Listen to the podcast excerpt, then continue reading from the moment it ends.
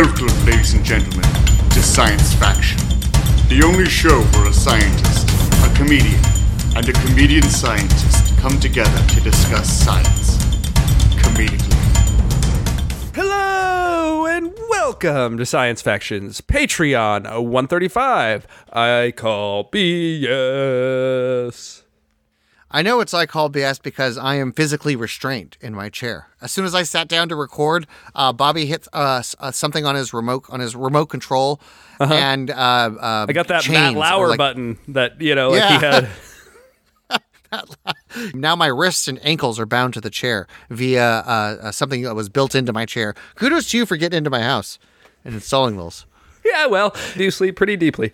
Uh, this, of course, is I Call BS, this game where I read four science news articles, uh, some which are true, some which are BS, setting for bad science. They can all be true, all be false, or any combination thereof in between because they're all independent variables. Pretty basic game show rules. Uh, tie goes to the scientist who's not here today, so that's good for Damien. Uh, let's see what else. Just the normal stuff. No Happy Days references. Scientists not here uh, because you've been keeping them from me. That or you just come into my sh- my cell to record these episodes and they never see the light of day. This is just done to torture me. And uh, and thank you guys for go ahead and uh, participate in our whole Patreon thing. By the way, let us know if you like this or the lightning round. We got uh, kind of uh, a lot of uh, excitement about the lightning round when we brought it back, but then we started getting people being like, "Hey, you're really." You're letting Damien go without paying his dues on this one. He's he's doing that thing again where it seems like he should win one game before you guys move on to another game. So like maybe I don't know. Yeah, but, Do, yeah, do our fans want a piece? Do I need to? Do our are, are our fans starting shit with me personally? is that what I'm getting?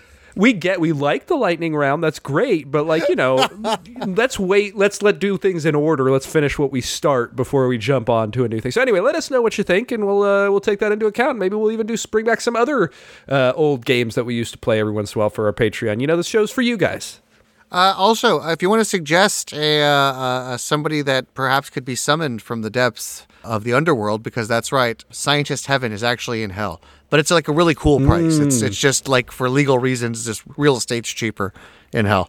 yeah and they're all none of them are young earth creationists and that's one of the barriers to entry to heaven Yeah, uh, it's the furthest place from the Mormons and their Yeah. planets, who oddly enough are in the stars. waste it's a waste all right let's move right on to i call bs I call. I call, I call. I call. I call, Ring ring. I call BS. Article number one Archaeologists have announced the discovery of the world's largest prehistoric stone phallus ever documented, with a recent 200,000 year old find in Saudi Arabia. Damien, is this science or bad science? Uh, aside from the fact that this is uh, points to the fact that Saudi Arabia at one point was cool, uh, I'm going to say that this is bad science. I refuse to believe that humanity, with all of our horniness, only had a dick as early as 4,000 years ago and in Saudi Arabia. I would think that's something that we did in Africa. I said 200,000 years ago, but fair enough. But uh, but Africa, fine. Okay, gotcha, gotcha. Uh, Damien, this one is bad science, but they did find the world's largest hand axe there. A basalt hand axe measuring 51 centimeters by 9.5 by 5.5 centimeters in northwestern Saudi Arabia. Now, hand axes are a really old technology that go back like well over a million years. It was really successful for use in uh, by Homo erectus and possibly even by earlier species. We're not 100% sure, but they brought that with them around the world. And these are large stone axes, kind of like what you would hear, except they're not hafted. So, hence, hand axe. You're holding it and you're using it. There's some debate as to how these were used. Obviously, they were used, sharpened, and used as, you know, blade cutting implements. But also, one of the things is if you have a good piece of stone that you're carrying around, you can knock flakes off of it and then use those sharpened flakes to do things as well. So not only are you carrying around this thing that's large and you can cut things with, but if you have to do finer work or cut things that you need something really sharp for, you can actually just knock a little blade off of it. It's like carrying around a big old Swiss Army knife or a big old axe that you can just knock a little razor blade off of. So it, these are really useful. They're found out the old world for like a million years. And in this case, they found one that was gigantic. Now, normally these are about the size that will fit in your hand, but this one at 50 centimeters, which is about 20 inches, is huge. And you could imagine this being very burdensome to carry around. Now, the 200,000 year old date is what they estimated as, but that should be taken very tentatively. That wasn't uh, associated with any radiocarbon dates or anything like that, or even, you know, taxonomic uh, examination of animals around the, site or anything. It was really just done by the morphology of the hand axe itself. So basically saying the types of hand axes we see here are most commonly found at other sites that have been associated at about 200,000 years old. So that is somewhat tentative. It's not in any way definitive, but it's the best thing we have so far. This was actually just discovered. This was discovered at the very end of the archaeology season there in Saudi Arabia, which ends in December. So it was just discovered. They're just Were reporting they on hunt it. archaeologists? Yes. Where mummies are allowed to hunt archaeologists? Uh, dear. And what's interesting is if they are right about that date at 200,000 years, especially in Saudi Arabia, in that place where we know Homo sapiens, modern Homo sapiens, did migrate out that early or around that early at least. Uh, they were a dead end, we think, a genetic dead end that went out and didn't didn't do much. Uh, though we did reveal recently that we think they did breed into some Neanderthal populations. What is interesting is at 200,000 years old, we don't know what species this would be, right? We, we don't know what associated hominid actually made that. Was it Homo sapien? Was it uh, Homo heidelbergensis, which is again is our precursor species? Was it remnant Homo erectus, which might have still been running around at that time? Was it a Neanderthal? You know, like what is it exactly that made this 200,000 years ago, if it is 200,000 years old in Saudi Arabia? And because of the location, Saudi Arabia, and the date, it's really kind of like this this crossroads that could be a lot of different species, probably some that we didn't even we still don't know exist that were running around at that time. So really, really interesting. We'll see where it goes. I'm, I'm interested to see follow up reports on the dating on this. Let's see if they can get some maybe probably not optical luminescence because it wasn't buried; it was on the surface. But maybe if they find other site components or some organic compounds or or even some you know animal taxa or something like that, we might be able to get more definitive dates. And I'd be interested to see what what happens at that point. Uh, I have a, a, question from one academic to another. You mentioned that this axe was at 1.20 inches and uh, would have been cumbersome to carry. Twenty inches, yeah. Uh, yes. Uh, what are the odds that there was some sort of uh, prehistoric Paul Bunyan as character who wielded that Oh. mighty hand axe with ease and had a bunch of legends and tall tales about them, which were lost to time? Yes, it was Saudi Arabian Paul Bunyan, uh, who is more curt than North American Paul Bunyan. And I know what you're thinking, a big blue camel. No, because that was not a desert at that time. yeah, yeah, yeah. so exactly. it was it was it was a yak. It was still something like that. Yeah. an water buffalo. Article number two. For the first time ever, a mammal has been found to breed exclusively through non penetrative sex. Damien, is this science or bad science? trying to think of like a species that like gets off in the corner while like its wife makes it with a younger, more fit male. But the, the, that male would have to be of that species. Well, well, the other, well, then the uh, then I guess that other male would have to spit this. Anyhow, um, uh, you're right. Um, I'm going to say that this is science because why would this be a question otherwise? I'm I'm I'm playing the test taker.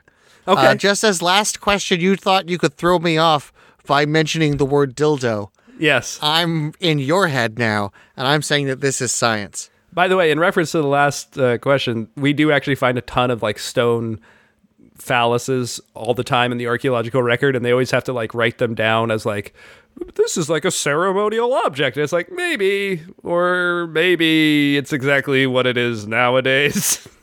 Well, they're giving a lot of credence to the ceremony of masturbation. I just, Yeah. maybe maybe who's to say that these archaeologists don't conduct their own little rituals uh, when they beat their meat.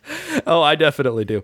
Uh, so this one is science, and this is from the Serotine bat. And this story has some really interesting parts to it. So the first interesting part is you might be wondering how in 2023 we could still be learning about the basics, like the very, very basics of the mating process for well-known animals. These are not some far-flung thing we just discovered in the jungles of New Guinea. These are all over northern Europe.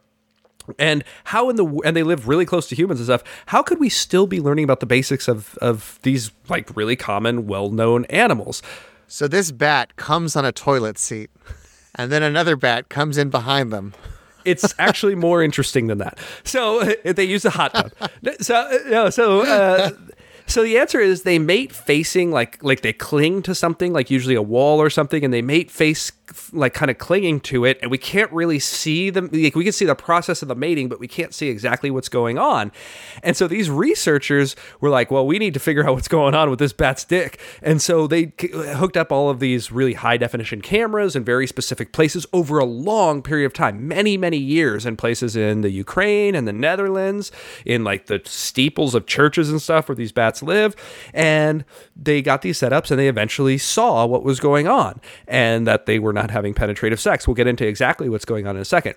But what's even more interesting is They were why just the re- noticing how unsatisfied all these uh, female bats were. Well, you're about to hear something. So, what's interesting is why the researchers were interested in the first place. So interested that they had to like set up all these like bat fucking cam shows to figure out what was happening, because it turns out the Serotine bat has an absolutely massive unit. So the bat's penis in, Now we're talking.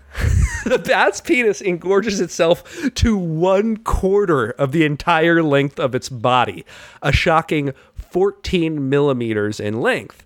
And the female's vagina is only two millimeters deep. So researchers knew that something weird was going on, but they couldn't quite figure out exactly what because they needed to set up the right camera equipment in the right place to like to get the only fans for these fucking bats, right? It's like one bat found a genie and made a wish, and then like forever like changed the species. right? But then it ended up screwing them because they can't actually have sex. So here's a quote from the article from the article published in Current Biology. Instead of inserting its penis into the vagina, the male uses it to move aside a membrane covering the female's genitals and then presses the penis against the female's vulva and holds it there, often for just under an hour. But in one observation, the behavior lasted more than 12 hours. After the deed was done, the Guys, the, the sting of bats. once the deed was done, the fur around the female's vulva appeared wet, which the researchers suspect is due to semen. End quote. So basically, it's just kind of rubbing on the surface and then ejaculating. So this After passing the taste test, researchers researchers confirmed. This bat has like lived every 13 year old human boy's fantasy of having like a ridiculously massive penis, but it's come back to haunt him. So, circling back to your genie thing, he did the thing where he made the genie wish that he thought would make him happy, and now this bat can never bang again. That's yeah, you, you you if you could go back in time and tell that bat always get the genie lawyer. Always Yeah. get the genie Always- lawyer. First that's the first wish. I wanted a, a qualified genie lawyer looking out for my best interest. That is my first wish. I don't care if the, you, someone's going to tell me that's wasting one of my wishes. No, it's not. It's ensuring the last two wishes. And, and and let's just say you you like that's the trick. There's you only get one wish and that's your wish. Oh well, I guess I have a, a, a genie legal assistant for the rest of my life. Yeah, yeah. Anybody who is their own genie lawyer has a fool for a client.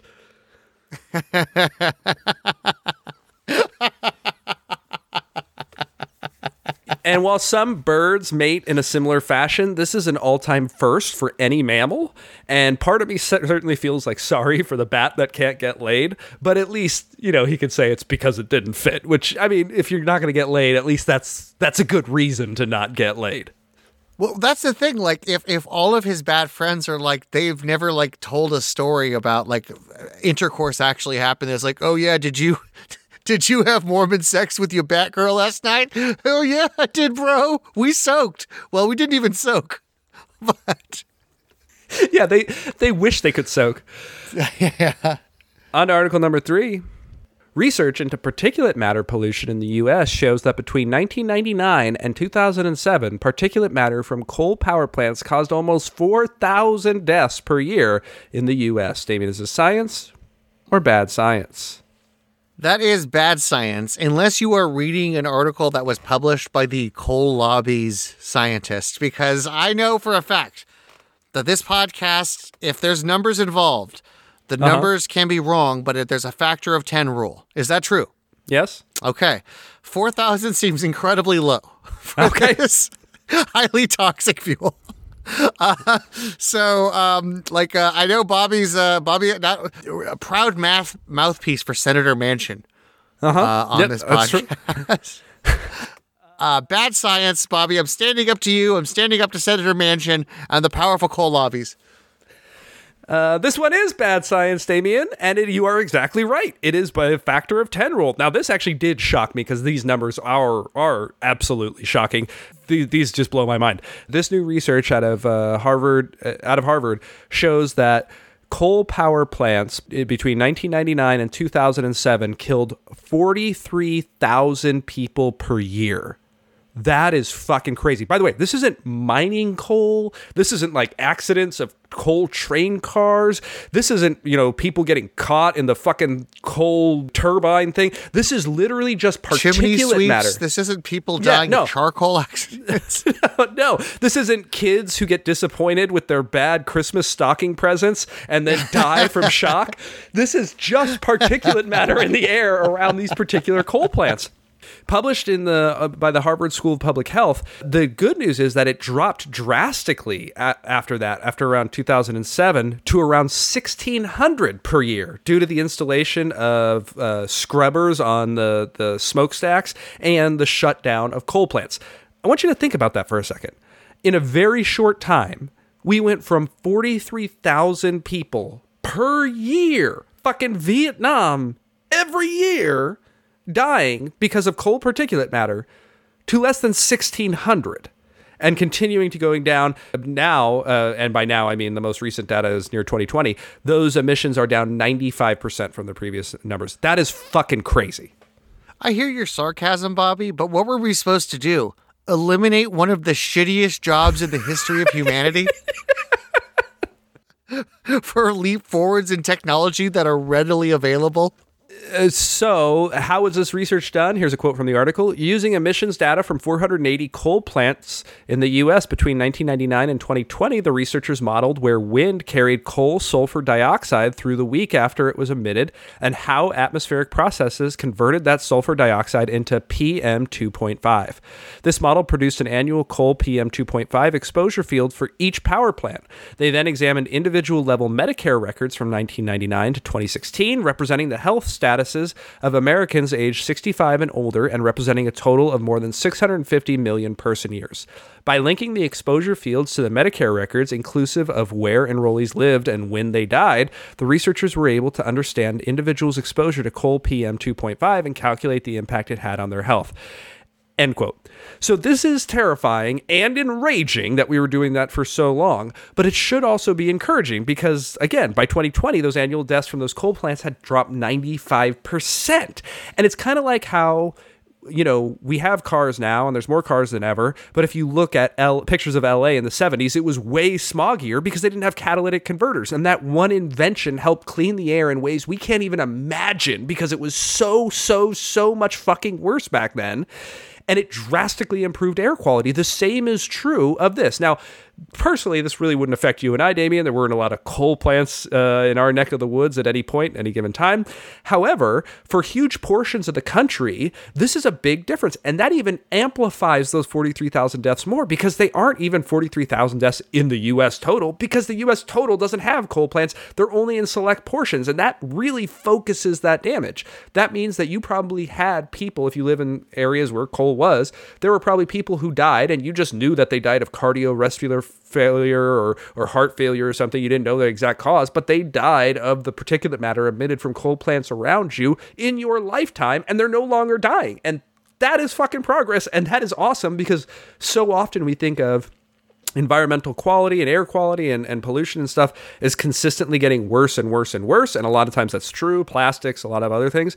But sometimes things get much, much better. And this is one of those things. It's a part of the country where people regularly die because they've lost all their teeth, and without at least one tooth, they have no ability to open the can uh, of SpaghettiOs. Oh dear. And lastly, article number four. New research suggests that reducing brain cholesterol can reduce Alzheimer's symptoms. Damien, is this science or bad science? This is absolutely science. We've talked about plaques, we've talked about cholesterol, we've talked about poop. All of that stuff makes an effect on your ability to uh, remember your name late in life. The only thing that might throw off this thing is that if you have the like the type of high cholesterol that might place you in a rascal scooter, you may not live to uh, the uh, dementia ages. Like outside of Walmart obesity, though, um, I'm gonna have to say this is science. All right, Damien. Now you had already had three right. Let's see. There's a drum roll, please. This one is science. And I think my internet's going out right now. Oh no! Uh, the, the I mean, the show goes on whether your internet goes out. It's kind of irrelevant to the whole point. Meaning that Damien absolutely, totally aced this one, knocking out of the park, getting four right answers, and would have actually won had he not broken the rule we had covered just before about Happy Days references. Don't think I didn't. Okay, hold on. Give me a second. I want to hear this. don't think that I didn't catch your reference to the now famous Happy Days episode where Richie asks a genie for a bigger penis and ends up. and ends up getting cursed only to be rescued by the Fonz who has to fight the genie in the parking lot next to his motorcycle. That show really jumped the genie. Really fought the genie. I mean, it's, a, it's a simple rule, Dave. At, at least you're being honest now. Thank you. It's a, it's a simple rule. it's a. it's Oh, dear. at least finally you made a Happy Days reference that everybody can get. At least finally. So this one is this one is science. It's not the kind of cholesterol you eat. This is a type uh, that forms in your brain because of Alzheimer's. So this research was published in the journal Neuron, and in this test, researchers cleared out that cholesterol from the brains of mice with Alzheimer's and showed an improvement in the cognitive symptoms of the disease. Here's a quote from the article. Alzheimer's like tau deposits in the brain lead to the accumulation of a form of cholesterol known as cholesterol esters, and that lowering cholesterol esters levels helps prevent brain damage and behavioral changes. End quote.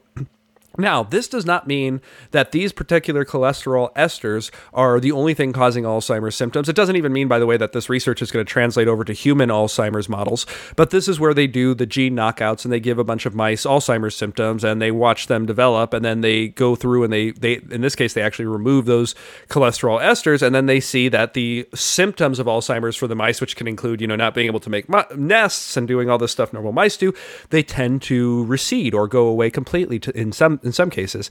The reason I want I thought this was so interesting and I wanted to to bring this up is because we talked about how, you know, less than I don't know, a year or two ago, we basically overturned a huge cornerstone of scientific Alzheimer's research that was done in the mid 2000s that was a what we now realize is a fraudulent paper, not a mistake, it was actually fraud that was perpetrated that led Alzheimer's research in a particular direction for the past, you know, close to 20 years.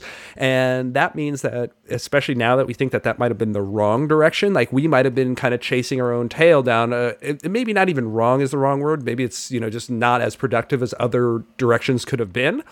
And that every one of these new papers that come out that goes, actually, this other part of uh, Alzheimer's, this might be the key to it, or doing this might help. Every time we figure those out, we are getting one more piece of the puzzle that we have not been able to put together for the last decade and a half because of this fraudulent paper. And this is the rebound effect.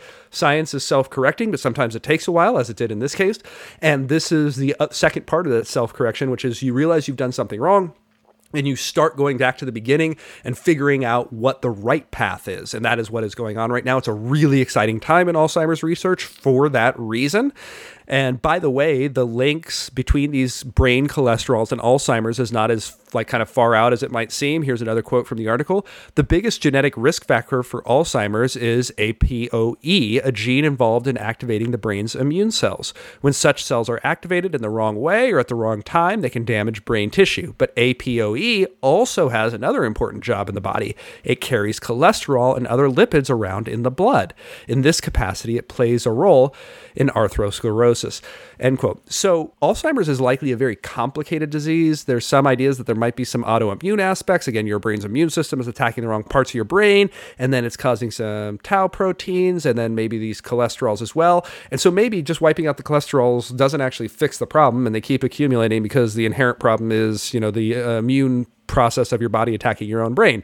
In which case, the root cause isn't going to be wiping out these cholesterols. That's just going to be a treatment, and we really want to get the you know immune system tamped down.